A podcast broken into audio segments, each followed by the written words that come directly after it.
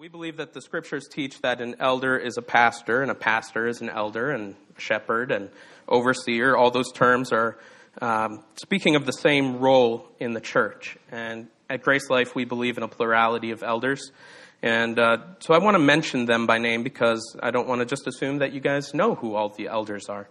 Uh, but Jesse, who uh, just did the announcements, he's one of the elders. Mike Tucker, Randy Arnold, Nate Carey, uh, and myself and as well, Mike Conklin is an elder in process. And the process to becoming an elder is a, a minimum of a year. There's a lot of reading and uh, hands on ministry that's part of that. And uh, so those are the guys that are serving in those roles. And uh, you guys tend to see me more often as I'm kind of the primary teaching guy, um, but you do get a fair share of the other fellows as well. And I'm so glad to see each one of them get up and, and preach and share what God's put on their hearts as well. And uh, we'll continue to see more of that throughout the year. I hope you guys had a Merry Christmas. I had a merry and quiet Christmas as uh, my family was in Louisiana from Christmas Day until yesterday, and I'm very glad that they're back. I think I think everybody was a little bit worried about me or something because I was uh, good and fed this week. So, thank you to all who took care of me during this week. So uh, it's it's the new year, and I kind of began thinking about what this first Sunday of the year would be about as far as the sermon goes. Um, probably about six months ago, and I kind of had something I think a drop of water just hit me in the forehead. Um, I kind of had something on my mind, and it wasn't water, um, all the way back six months ago until about Monday. Uh, that went out the door, and I totally changed directions. So that's often how it goes, I suppose. But so today, uh, what I feel like the Lord has put on my heart for us this morning is to look at the book of Philemon. Uh, some people pronounce it Philemon, uh, and I think that that's probably the most correct pronunci- pronunciation, but I'm just going to continue to say Philemon because that's what I grew up saying. Um, but I'm doing something today I'm not entirely sure anybody's ever done at Grace Life, and that's I'm going to preach an entire book of the Bible in one Sunday. So hang on tight. We're going to be here for 12 hours. No, I'm kidding, because uh, it's not all that impressive when you consider that Philemon is one of the shortest books in the Bible, one chapter and only 25 verses, so it's not that daunting of a task. But as we unpack this letter from Paul to Philemon, we're going to look at two things gospel belief and gospel culture. So let's read Philemon. Starting in verse 1 Paul, a prisoner for Christ Jesus, and Timothy, our brother, to Philemon, our beloved fellow worker and Apphia, our sister, and Archippus, our fellow soldier, and the church in your house. Grace to you and peace from God our Father and the Lord Jesus Christ. I thank my God always when I remember you in my prayers, because I hear of your love and the, of the faith that you have toward the Lord Jesus and for all the saints.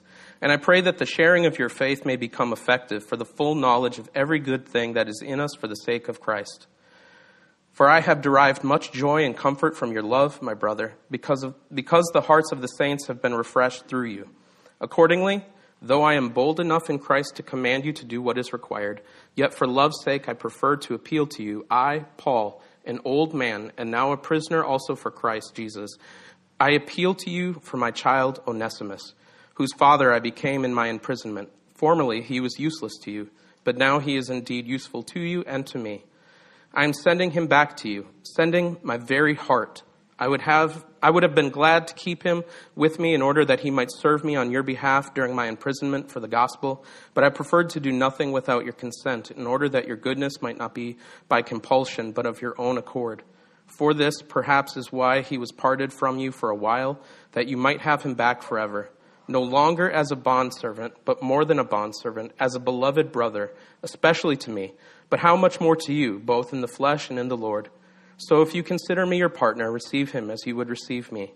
If he has wronged you at all, or owes you anything, charge that to my account. I, Paul, write this with my own hand. I will repay it, to say nothing of your owing me, even your own self. Yes, brother, I want some benefit from you in the Lord. Refresh my heart in Christ. Confident of your obedience, I write to you, knowing that you will do even more than I say. At the same time, Prepare a guest room for me, for I am hoping that through your prayers I will be graciously given to you.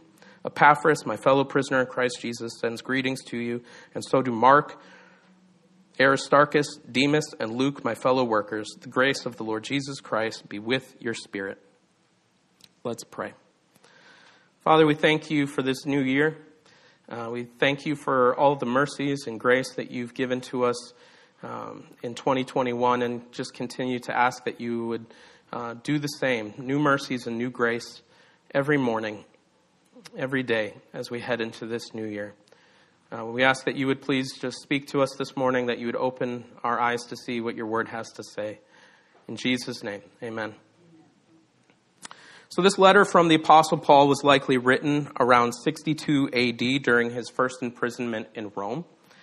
When Paul introduces this letter with Paul, a prisoner for Christ, uh, he's not speaking metaphorically. He's literally in a prison uh, for Christ. It's not some kind of uh, clever way of, of talking about uh, his relationship with the Lord. He really is bound by chains in prison. And he writes this letter to a fellow believer named Philemon. But as we read in the first verse uh, and the second verse, he intends this letter to be read to Philemon, his family, and to his church that's meeting in his home. So the letter that's uh, written here has a purpose. It's a personal letter. Um, and the purpose of the letter is really to appeal to Philemon for restoration of the former slave Onesimus. Onesimus had at one time been a bond slave of Philemon. And we don't know the circumstances, but apparently at some point in time, something occurred and Onesimus ran away. He sought out Paul uh, while he was imprisoned in Rome. And during this time, Onesimus comes uh, to believe in Christ for salvation and becomes a dear friend of Paul's and fellow laborer in the work that Paul was doing, even while in prison. And the, the family of Philemon, Philemon, they, they lived in Colossae, um, the city that would eventually receive the letter Colossians, um, which is located in modern day Turkey. And Philemon was a wealthy and a generous brother in the Lord.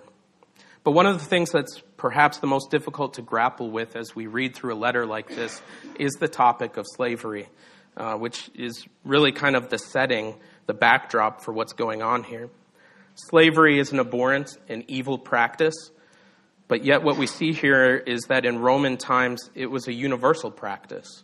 Uh, some estimate that up to 30% of the population of the Roman world was in slavery or serving as bondservants. But slavery during the times of the Romans did look a little bit differently than what maybe we're more familiar with. It, it wasn't necessarily a racial element to it. Um, people would put themselves into slavery, uh, often as a means of settling debts. Um, also, slavery was often the judicial punishment for somebody who had broken the law. And so, uh, slavery was a common thing. And one of the things that we're going to see as we read through this letter is how the gospel changes how we, as believers, relate to one another. These old class distinctions uh, that were prevalent in the Roman world, uh, the barriers and, and society issues that were at stake, are done away with through the gospel. And the way that we, as brothers and sisters in Christ, relate to each other is different, as we're placed in a family with equal value. And so I think that's important for us to see. And one of the things that I'm aiming to show us today is that the good news of Jesus will bear fruit in our lives that is not like the culture we come from. It's not fitting the standards of the world.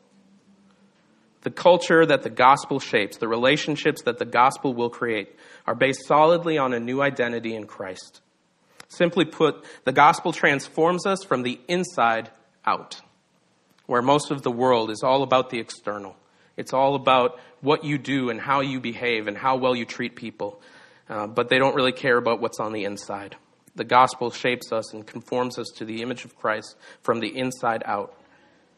By God's grace, people are reconciled to God and reconciled to one another, and our relationships are transformed. We had our prayer meeting on Friday night, and one of the prayers that I've had for Grace Life coming into this new year and I kind of shared a little bit on this on Friday night, but it's that we continue to see the gospel, the gospel transforming how we brothers and sisters in Christ relate to one another. That we see real community developed here, not superficial friendships or acquaintances, uh, but real familial relationships where we love one another and serve one another. And that's one of the things I'm going to unpack today. Because the gospel of Jesus Christ conforms us into his image as we're part of the family of Christ. So we're going to look at that a little bit today. But let's look at gospel belief first.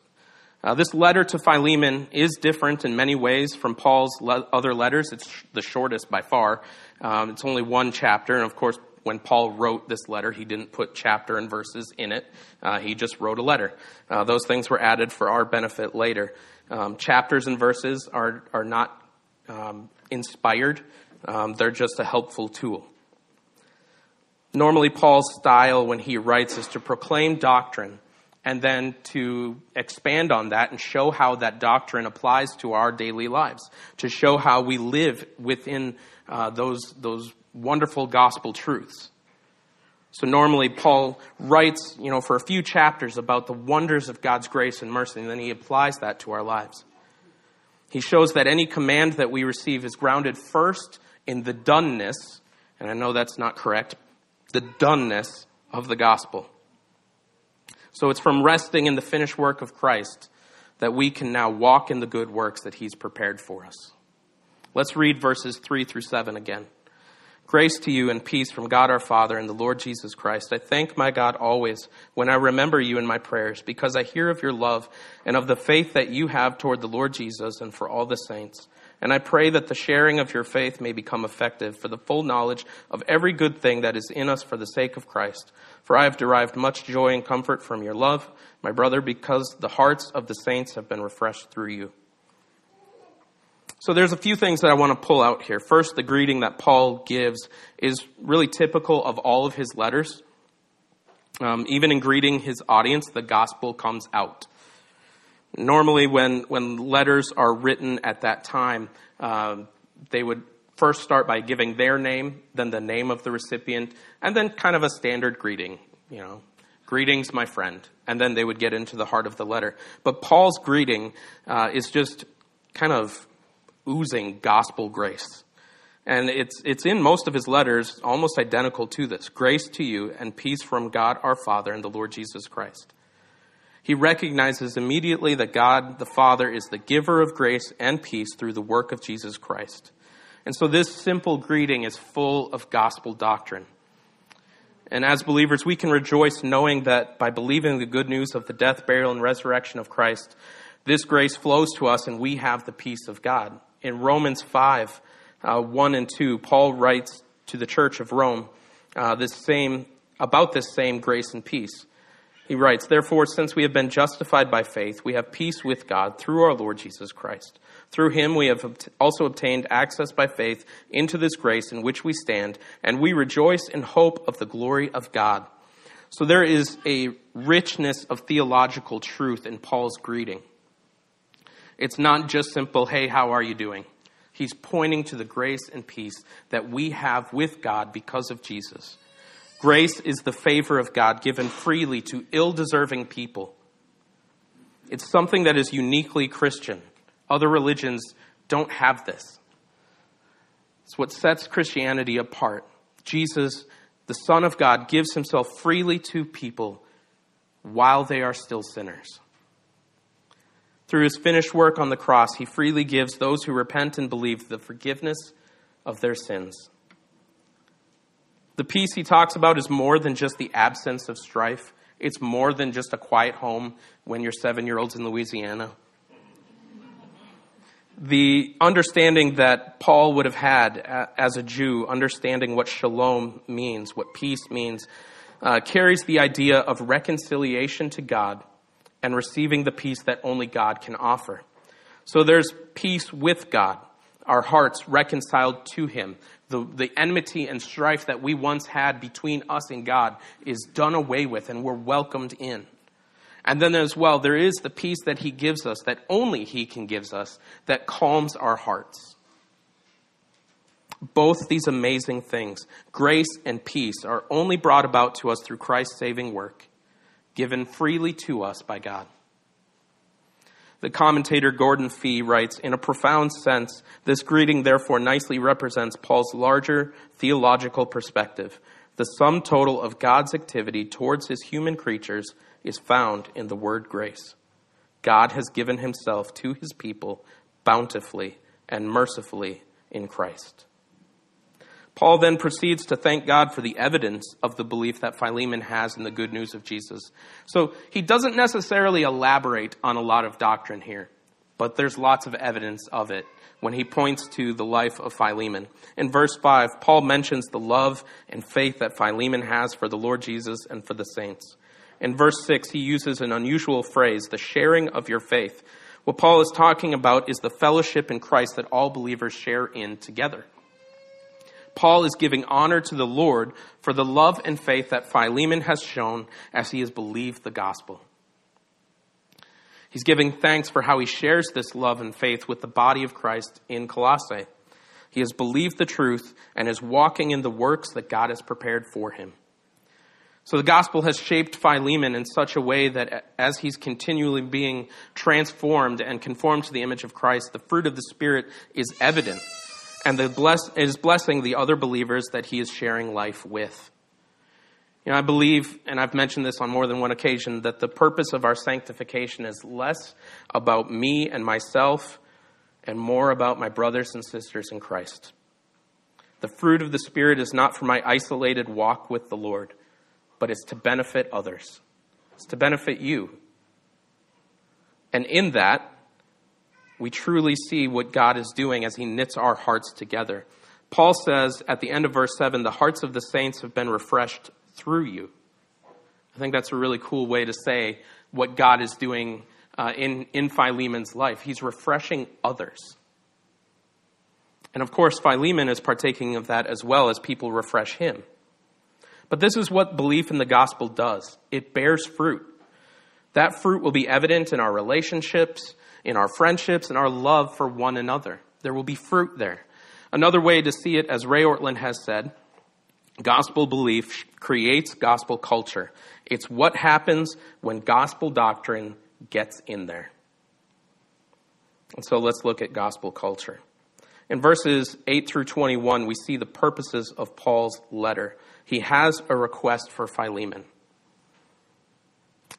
Notice as we read this how Paul appeals to love rather than commanding or coercing.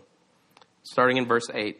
Accordingly, though I am bold enough in Christ to command you to do what is required, yet for love's sake I prefer to appeal to you. I, Paul, an old man and now a prisoner also for Christ Jesus, I appeal to you for my child Onesimus, whose father I became in my imprisonment. Formerly he was useless to you, but now he is indeed useful to you and to me. I am sending him back to you, sending my very heart. I would have been glad to keep him with me in order that he might serve, you, serve me on your behalf during my imprisonment for the gospel. But I preferred to do nothing without your consent, in order that your goodness might not be by compulsion, but of your own accord. For this perhaps is why he was parted from you for a while, that you might have him back forever, no longer as a bondservant, but more than a bondservant as a beloved brother, especially to me, but how much more to you, both in the flesh and in the Lord. So if you consider me your partner, receive him as you would receive me. If he has wronged you at all or owes you anything, charge that to my account. I, Paul, write this with my own hand. I will repay it, to say nothing of your owing me, even your own self. Yes, brother, I want some benefit from you in the Lord. Refresh my heart in Christ. Confident of your obedience, I write to you, knowing that you will do even more than I say. So there's a lot here. Uh, we see that Onesimus has been born again. He has believed the gospel. He's become a tremendous help to Paul. Paul goes as far to call Onesimus his own child, his very heart. Paul obviously cares greatly for this young man. Paul knows that reconciliation does need to take place uh, between Philemon and Onesimus. And so it's at great cost to Paul. Uh, he, he sends Onesimus back to Philemon. And in this request, he doesn't command or coerce, but he appeals to love. He appeals to what Christ has done in Philemon's heart and life. He appeals to that uh, so that they would be reconciled because God has reconciled Philemon to himself. Paul writes with great warmth and tenderness and is requesting that this same warmth and tenderness is directed towards Onesimus. More than anything, I think what stands out to me in this appeal is what we see in verses 15 and 16. For this perhaps is why he was parted from you for a while, that you might have him back forever, no longer as a bondservant, but more than a bondservant, as a beloved brother, especially to me, but how much more to you, both in the flesh and in the Lord. So the gospel frees us from our old distinctions. It frees us from our old identities and places us in the family of God. Onesimus is not a slave, he's not a runaway, he's a beloved brother.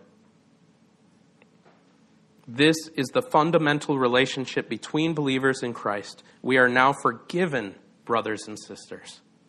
Our status, wealth, ethnicity, family background, our education, or anything else comes secondary to our identity in Christ. That is how we relate to one another primarily. Paul's appeal gets to the heart of how we treat one another as Christians. As brothers and sisters, our interactions are transformed because the grace of God has transformed us in our very heart. And so the power that's in the gospel has power to change people's hearts. It changes our identity, but it can also change how we relate to one another. I've often heard it said that the friendships that you see in a church um, are very different than the friendships that you see in the world. Friendships in the world have a lot to do with what I can gain out of this, what I can benefit. Whereas the relationships in the church amongst fellow believers is what can I do for you? How can I love you? We might not normally hang out if we had never been born again. We all have various tastes, various affinities. But there's something special about being a believer in Christ that binds us together. It's the Spirit of God. So the gospel transforms us. And there's several things that stick out to me as we consider this transformation. Paul, when he wrote this, was a prisoner in Rome for Christ. He was in literal chains. Onesimus was a runaway slave. Philemon was a wealthy man who owned slaves. But all at one time had been slaves to the bondage and chains of sin. And it was the power of the gospel that transformed their lives and united them in Christ as brothers in the Lord. These three guys would not call each other brothers except for the work of Christ in their lives. Galatians 3:20 uh, 328 and 29 says, There is neither Jew nor Greek, there is neither slave nor free, there is no male and female, for you are all one in Christ Jesus. And if you are Christ, then you are Abraham's offspring, heirs according to promise. Paul says that in Christ there's no Jew or Greek, which means Gentile. Those who are in Christ are sons and daughters of God through faith. Again, showing us that these old distinctions, these old identities, don't uh, identify us any longer. Paul goes on in Philippians to tell us that our citizenship is no longer here in this world either. Philippians 3:20 Our citizenship is in heaven and from it we await a savior the Lord Jesus Christ. So even our national identity is not primary. In fact, we're strangers in this land. We're exiles in this land. So the United States or whichever country your citizenship is in is not your home. We're just passing through. And yes, it does have implications for our lives here. And so I'm not saying you just abandon it and don't care. But it's not your primary identity. Your home is ultimately in heaven. And because we've been transformed, how we treat one another is transformed as well. James, in his book, gives us a warning against showing partiality. And partiality is giving preference to any of these former distinctions, such as wealth or ethnicity or anything else including political identities. James 2 1 through 4 My brothers, show no partiality as you hold the faith in our Lord Jesus Christ, the Lord of glory. For if a man wearing a gold ring and fine clothing comes into your assembly, and a poor man in shabby clothing also comes in, and if you pay attention to the one who wears the fine clothing and say, You sit here in a good place, while you say to the poor man, You stand over there or sit at my feet, have you not then made distinctions among yourselves and become judges with evil thoughts? So there is power in the gospel to change and to transform. It flows from the inside out, gospel belief producing this wonderful fruit as we, like a tree, bury deep roots in the fertile soil of God's grace. The fruit will be produced. And I want to talk for a moment this morning about four areas I think we see gospel culture reflected in this letter to Philemon.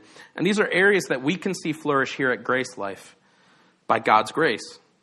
In these four areas, there will be some overlap because, I mean, really, they kind of all flow together out of God's grace and the work of the Spirit in us. Uh, but these four things are love, family, forgiveness, and mission. So the first area of gospel culture is love. And really, you could tag faith here as well based on what we see of Philemon. I mentioned already that Philemon showed evidence of his belief through love and faith for the Lord Jesus and the saints. Love is one of the fruits of the Spirit, talked about in Galatians 5. As we believe the good news, love and faith are produced.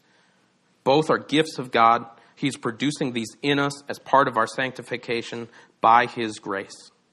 And Paul writes in Philippians 2 1 through 4 So if there is any encouragement in Christ, any comfort from love, any participation in the Spirit, any affection and sympathy, complete my joy by being of the same mind, having the same love, being in full accord, and of one mind. Do nothing from selfish ambition or conceit, but in humility count others more significant than yourselves. Let each of you look not only to his own interests, but also to the interests of others. Love is for one another. It benefits others, not looking to my own interests, but serving others. This is definitely not a natural thing in me. In my fallen condition, I seek the betterment of myself. I seek me first.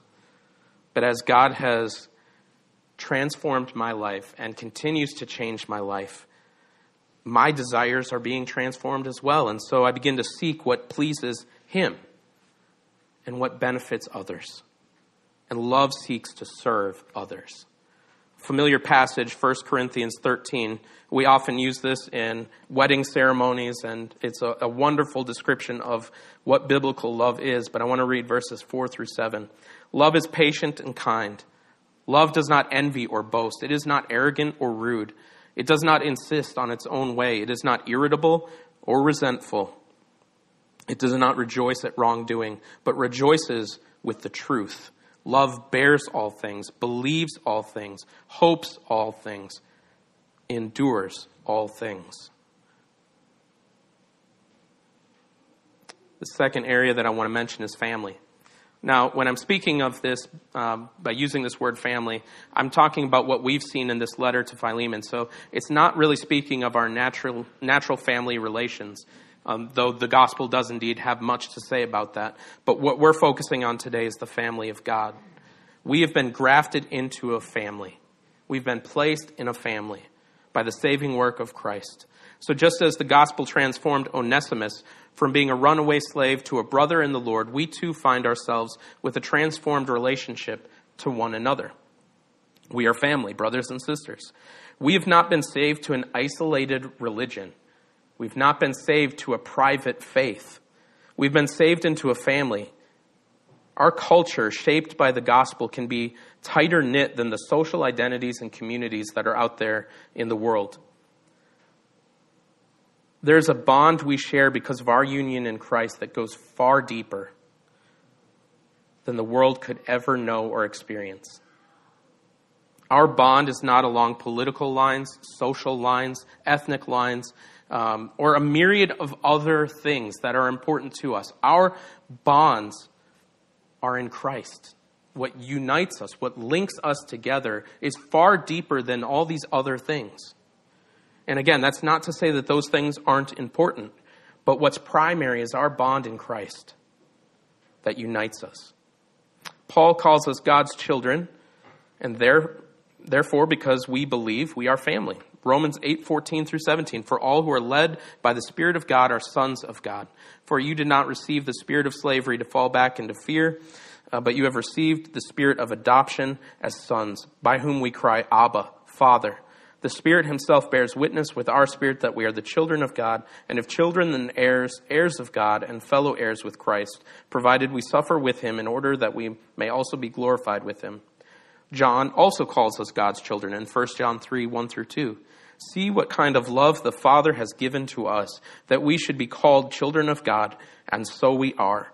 The reason why the world does not know us is that it did not know him. Beloved, we are God's children now, and what we will be has not yet appeared, but we know that when he appears, we shall be like him, because we shall see him as he is. The third area is forgiveness. And forgiveness is definitely seen in Paul's appeal to Philemon. Um, in verse verses 17 through 19, Paul shows us that an integral part of this reconciliation is forgiveness.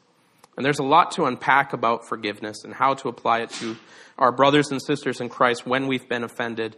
Um, and I know that this is a, a really deep issue. And so um, I don't have enough time to delve into all of it. Um, but just know that I am not by any means trying to diminish any hurt that might have been experienced by anybody um, by just simply presenting this idea of like easy forgiveness. I'll just let it go. It doesn't matter what's happened to you. Um, one of the things that stuck with me for some time now um, that our brother Tom shared with us one time is that forgiveness is not giving a pass to somebody as if to say, oh, it doesn't matter what you did. It's actually showing how much it matters because it mattered enough that Jesus died on the cross for that forgiveness. So there's great cost to forgiveness and to forgive one another in, in that sense, it's turning it over to Christ and allowing Him to deal with it. So I do uh, just want to mention that at the, the beginning here, that I don't want to diminish any hurt that anybody's experienced.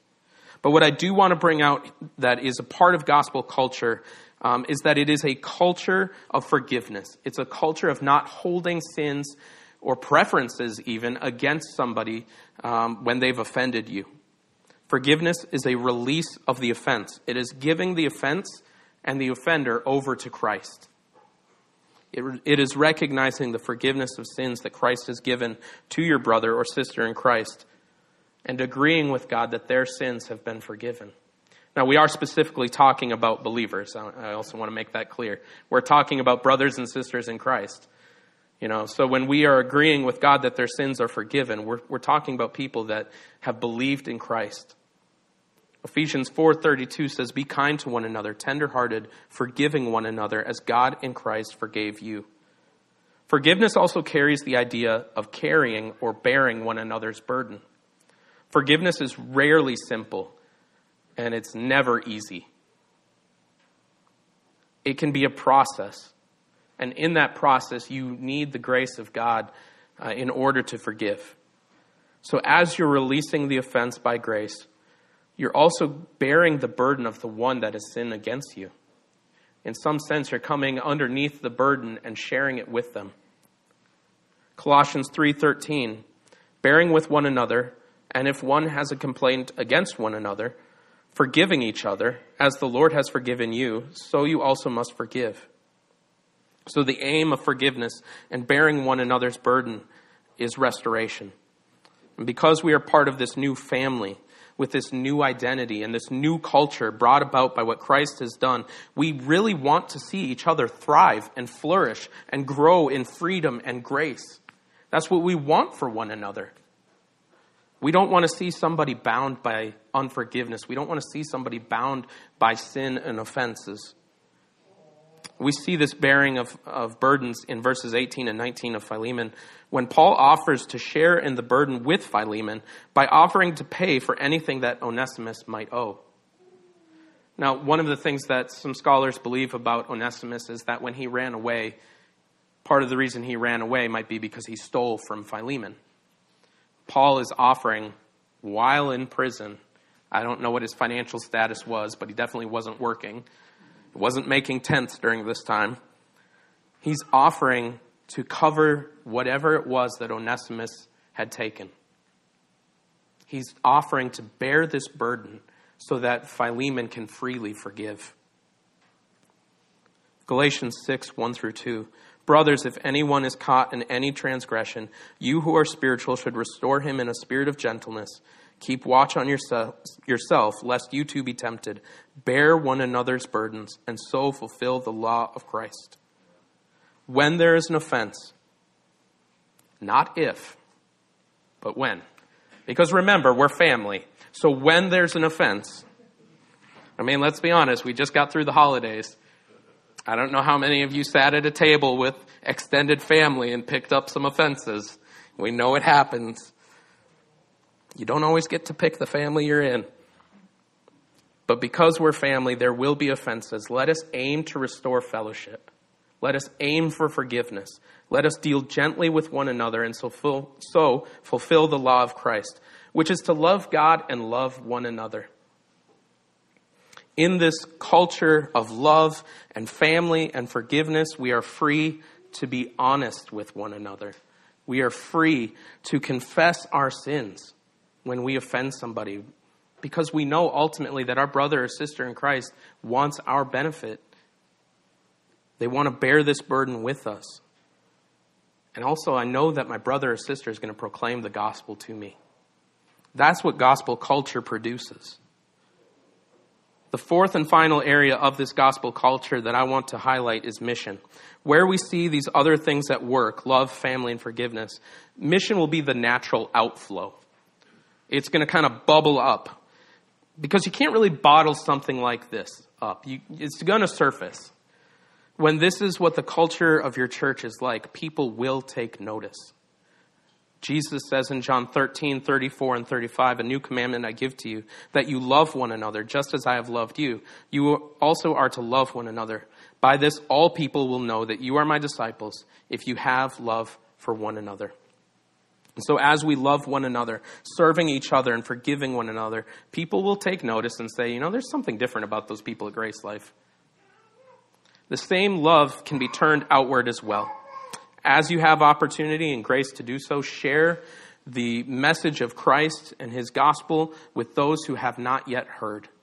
Share this faith and love with your neighbors. Proclaim Christ to them, that he's died for their sins, and that they too can experience the forgiveness and grace and community that you're experiencing as well. Invite them in. You know, when we experience something we love, part of what completes that joy uh, that we have is to invite others into it. You know, when I read a good book or watch a good TV show, I usually talk with Jesse and say, "Hey, man, have you seen this? Have you read this?" You know, you know, when when the Mandalorian came out, you know, I didn't just sit in my nerd corner and just enjoy it and keep it all to myself. I probably talked about it way too much with other people until they watched it as well. The jury's still out about the book of Boba Fett. We'll get there. Why do we share the things that we love? because it completes our joy in it when we invite others into it. We've discovered that Olive uh, seems to enjoy video games, and um, I know that that is somewhat of a touchy subject with some people, but you know, as her parents, we monitor what she's doing and, and keep it pretty locked down. But um, one of the ways that we do that and also help her experience joy with it is that we sit down with her and watch her do it. We participate in it with her. We watch her and hear her talk about all that she's doing. And in that, she shares her joy with it. She loves to do that. You know, she actually, when she was in Louisiana, she invited one of her grandmothers, uh, Nene, as we call her, Chanel's mom, to come sit down with her and just watch what she was doing. And Nancy, my mother-in-law, uh, just was telling Chanel like it was just fun to hear her describe what she was doing she was building something in Minecraft and you know she was like it's just fun to see like the way her brain works and the creativity that's there and the joy that's expressed in that. When i have something that i enjoy i want others to experience it. You know when you have a good meal you have a good steak that you might want to keep to yourself. But you want to tell people about it at least because it completes your joy to share it with others, at least the experience. You might not get a bite. Out of the abundance of God's grace at work in us and each other, we can invite others to share in this family and this experience and in this community as well. And I think this is what we see in Acts chapter 2, verses 42 through 47. We're pretty familiar with that passage, I'm sure, by now. And they devoted themselves to the apostles' teaching and the fellowship, to the breaking of bread and the prayers. And awe came upon every soul, and many wonders and signs were being done through the apostles. And all who believed were together and had all things in common. And they were selling their possessions and belongings and distributing the proceeds to all as any had need. And day by day, attending the temple together and breaking bread in their homes, they received their food with glad and generous hearts praising God and having favor with all the people. And the Lord added to their number day by day those who were being saved. This is gospel culture. And I believe that God will add to our number those who are being saved as we see this flourishing in our, in our church, in our family here. Paul closes this letter to Philemon with a simple closing. He mentions some fellow laborers who send their greeting, but remember, nothing Paul writes is meaningless as these words are inspired by the Holy Spirit. The last verse that Paul writes, the grace of the Lord Jesus Christ be with your spirit. With this, he grounds all that has come before in this letter in the grace of Jesus Christ. Grace is that favor we spoke of before, but there's another aspect of grace uh, that I think is important for us to catch here, and that it is the divine power to live this out. It's the divine power to do all these things that we've talked about. Because you might ask yourself, how do we do this? How do we see these four areas flourish at Grace Life? Well, it's the grace of the Lord Jesus Christ that will be with your spirit. That's how. It's His divine power. The grace that took a runaway slave and made him a brother. The grace that took a former persecutor of the church, the guy who held the coats of all those who stoned um, Stephen, made him an apostle. The grace that took Philemon and compelled him to release his runaway slave. This is the grace that is going to do this in our hearts and lives as well. And you might ask, did, did Philemon reconcile with Onesimus? Well, I don't know for certain, but there is a grave that was discovered in Laodicea, which is just like a stone's throw away from Colossae and there's an inscription um, that says uh, says Onesimus, freed by um, it gives the full name Marcus something Philemon. We don't know for certain if that's the grave of Onesimus, or that placard is uh, speaking of this Onesimus. I don't know how many Onesimuses were owned by guys named Philemon, but I think it's safe to say that it very well could be. That God's grace changed this relationship. Because Christ has not only paid uh, the penalty for our sins, for Onesimus' sins, for Philemon's sins, for Paul's sins, but it gives us power. It, give, it gave them power to live this out. And so we, through grace, supplied by the Holy Spirit, can live changed lives, lives of reconciliation and peace, lives of unity and mutual servanthood, lives full of love and forgiveness, living in community. How do we love, forgive, and serve each other? Only through the grace that Christ supplies freely. What do I have to do?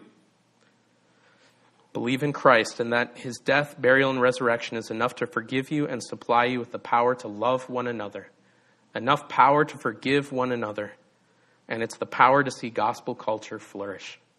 Let's pray.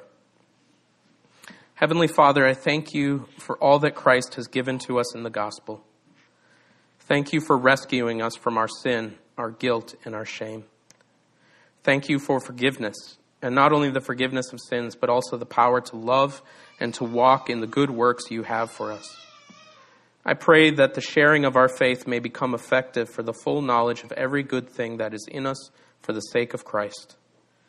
Lord, let your grace be sufficient for us, and let your power be made perfect in our weakness, that where we are weak, there we may be strong, strong in the Lord and in the strength of your might. Help us to love and to forgive. Help us to see gospel culture flourish here at Grace Life as we step into this new year. Help us to depend on your Holy Spirit for power to live this out. And it's in the powerful name of Jesus Christ we pray. Amen.